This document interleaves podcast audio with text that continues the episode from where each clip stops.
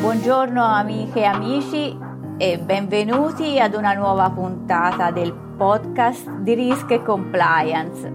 Il nostro ospite di oggi è Nicola Mitidieri, che ringraziamo fin da ora.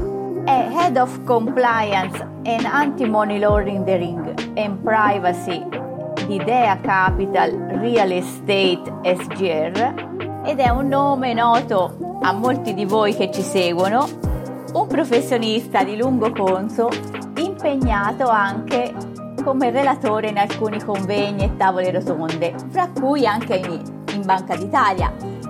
Grazie Nicola per essere qui. Buongiorno, buongiorno a tutti e grazie Ingrid per la presentazione e grazie per il graditissimo invito. Allora, oggi parliamo di digitalizzazione e soprattutto approfondiamo il tema dell'euro digitale con Nicola un tema di cui si parla molto, studiato eh, a livello di Banca Centrale Europea, per cui penso che ormai sarà dietro l'angolo. Esattamente, la BCE ehm, ha eh, da tempo approfondito il tema dell'euro digitale individuandone quelli che sono gli effetti positivi dall'introduzione di questa nuova moneta.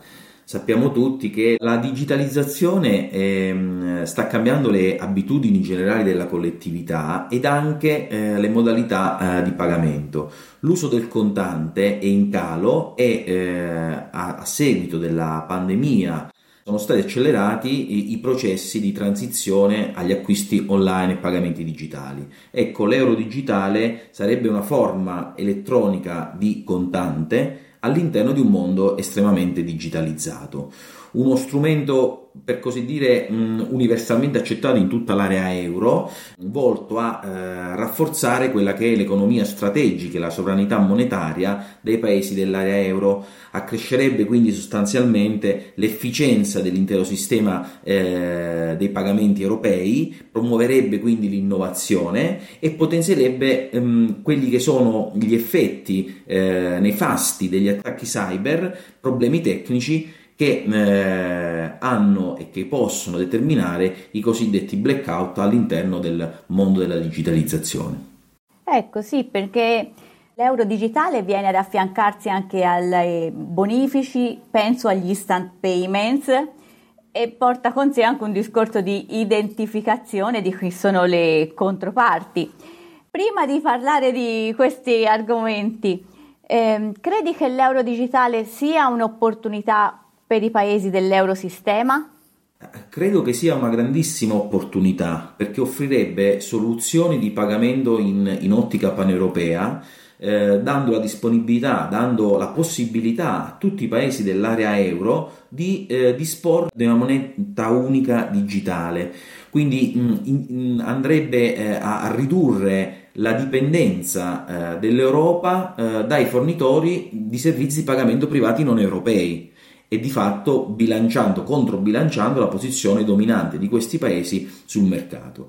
Eh, renderebbe sostanzialmente i paesi dell'area euro più competitivi e innovativi eh, e eh, darebbe la possibilità di disporre di soluzioni paneuropee eh, molto più efficienti in termini di servizi di pagamento. Ecco, per cui ci troveremmo ad avere una specie di borsellino, lo vogliamo chiamare così, con degli euro che invece che cartacei sono digitali. Ehm, qual è la distinzione che si può fare fra l'euro digitale e una prima distinzione con le criptoattività? Vuoi dirci qualcosa? E l'euro digitale eh, sarebbe un, uno, un, mezzo di pagamento eh, e mh, di fatto la moneta unica utilizzabile in Europa. Eh, è mh, uno strumento convertibile al pari con le banconote. Eh, l'euro sarebbe, digitale sarebbe garantito, mh, avrebbe la garanzia della banca centrale e eh, sarebbe de- definibile come uno strumento privo di rischi eh, relativi agli attacchi cyber e eh, non andrebbe ad incidere su quelli che sono i principali aspetti relativi al GDPR in materia di protezione dei dati. Eh, le banche centrali mh, avrebbero quindi il mandato di preservare il valore della moneta indipendentemente dalla sua forma, eh, a differenza delle criptoattività che mh, nascono eh, co- co- con altre finalità. A lungo ci si è domandati se le criptoattività fossero da considerarsi eh, strumento eh, di pagamento piuttosto che prodotto finanziario. Le ultime tendenze, le ultime pronunce, soprattutto a livello europeo, ma anche della stessa Consob, ci lasciano eh, intendere che eh, le cripto eh, siano da considerare strumento finanziario, eh, uno strumento sicuramente esposto a notevoli rischi eh, legati intanto alla volatilità del prodotto stesso, ma anche eh, al rischio sotteso al prodotto finanziario cosiddetto ad alto rischio. Uh, questi effetti non verrebbero a uh, replicarsi per l'euro digitale in quanto moneta, in quanto uh, oggetto di, ehm, come dire, di eh, controllo da parte delle banche centrali. Ecco, e che di fatti manterrebbero anche un controllo sulla stabilità finanziaria. Se non sbaglio, soltanto ci saranno dei limiti a quanti euro digitali si possono tenere nel borsellino. E, lo, scusami, eh, lo chiamo borsellino, ma forse è meglio parlare di wallet. Esatto, esatto. allora, quale potrebbe essere il ruolo per cui si parla di euro digitale?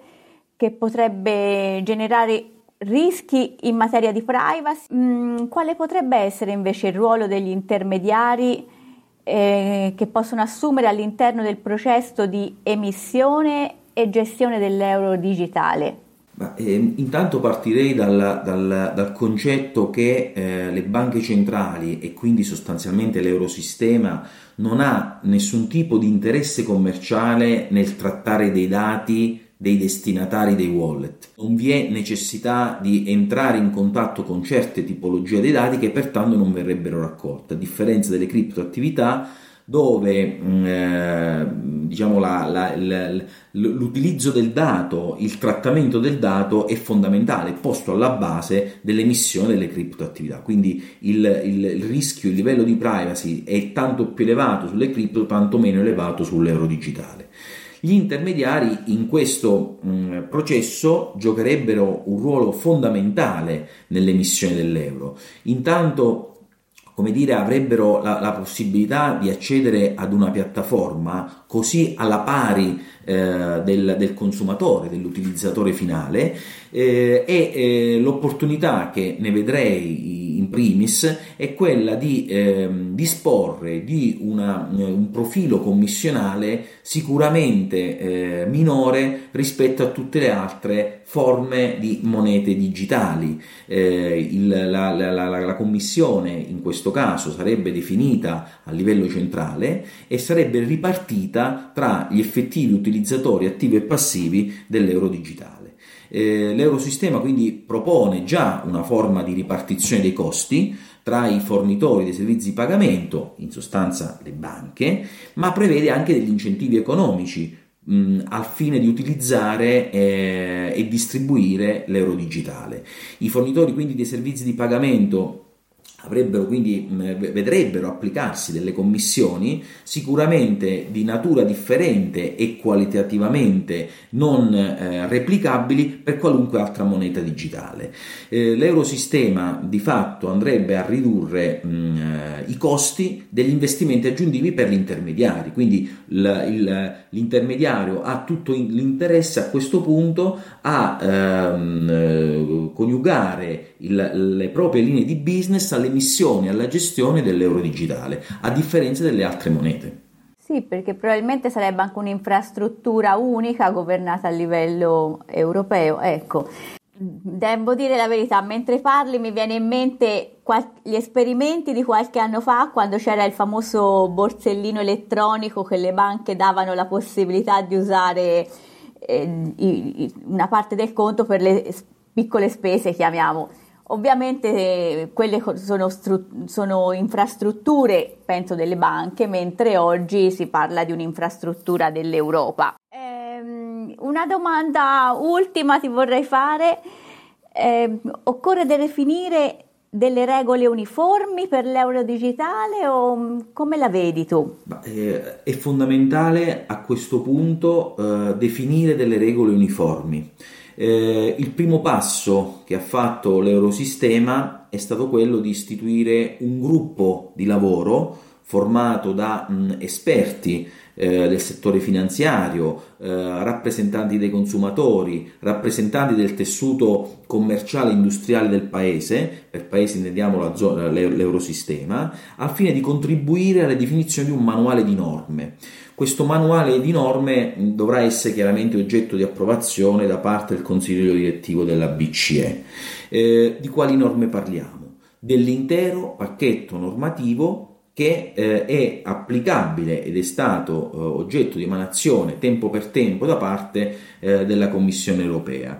Ehm, ma in materia di cosa? In materia di privacy, l'abbiamo già detto, in materia di MIFID, al fine di rendere edotto eh, l'utilizzatore finale del, dello strumento di cui vorrà avvalersi nel, nell'esercizio delle proprie, delle proprie prerogative, eh, il tema dell'antiriciclaggio potrebbe essere ancora un'altra area che, andrà, che dovrà essere coperta dal manuale delle norme e, e tutto questo dovrà essere mh, gestito dagli intermediari, intermediari che sono già destinatari delle principali norme, principali norme di derivazione eh, europea eh, siamo in una fase ancora troppo mh, preliminare per poter definire un adeguato set normativo, ma la strada giusta e la strada corretta è quella poi a, di arrivare a mettere a fattor comune una serie di ambienti normativi eh, cui eh, dovrà farsi riferimento eh, sia a tutela dell'eurosistema sia a tutela dell'utilizzatore finale. Ecco, a grandi linee si potrebbe ipotizzare una tempistica. Che ne pensi? Quando, quando potrebbe essere un primo momento che si vede l'euro digitale? Molto dipenderà dall'andamento della gestione politica eh, derivante dalle istituzioni dell'eurosistema. Molto dipenderà dallo sviluppo tecnologico eh, cui l'euro digitale dovrà eh, appoggiare, su cui dovrà appoggiare.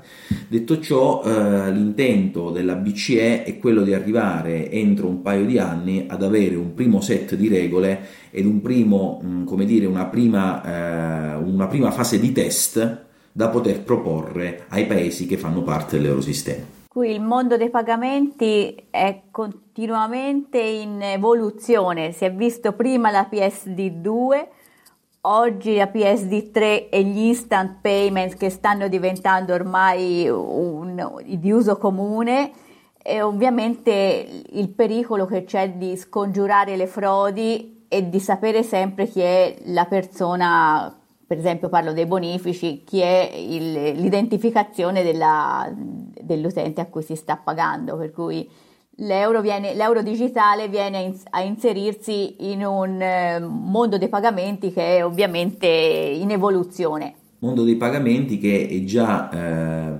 sufficientemente normato, ora bisogna eh, individuare le soluzioni migliori normative che consentano di estendere eh, all'euro digitale eh, la parte eh, normativa applicabile a tutela de, del, del, del, sistema in generale. Eh, parlavi del, dell'utilizzatore finale, in, in, sostanzialmente le norme in materia di antiriciclaggio dovranno eh, colmare quelli che sono degli attuali gap eh, normativi eh, sul, sul, sul, sul, tema del, dell'euro digitale e dei sistemi di pagamento. Fondamentale resterà l'ambiente del GDPR, l'ambiente normativo eh, riguardante la protezione del dato del, del soggetto, sebbene, come abbiamo detto, è un, un fenomeno molto più contenuto e molto più limitato delle criptoattività valuterà eh, la Commissione se considerare anche aspetti relativi alla MIFID 2, soprattutto in fase di creazione del wallet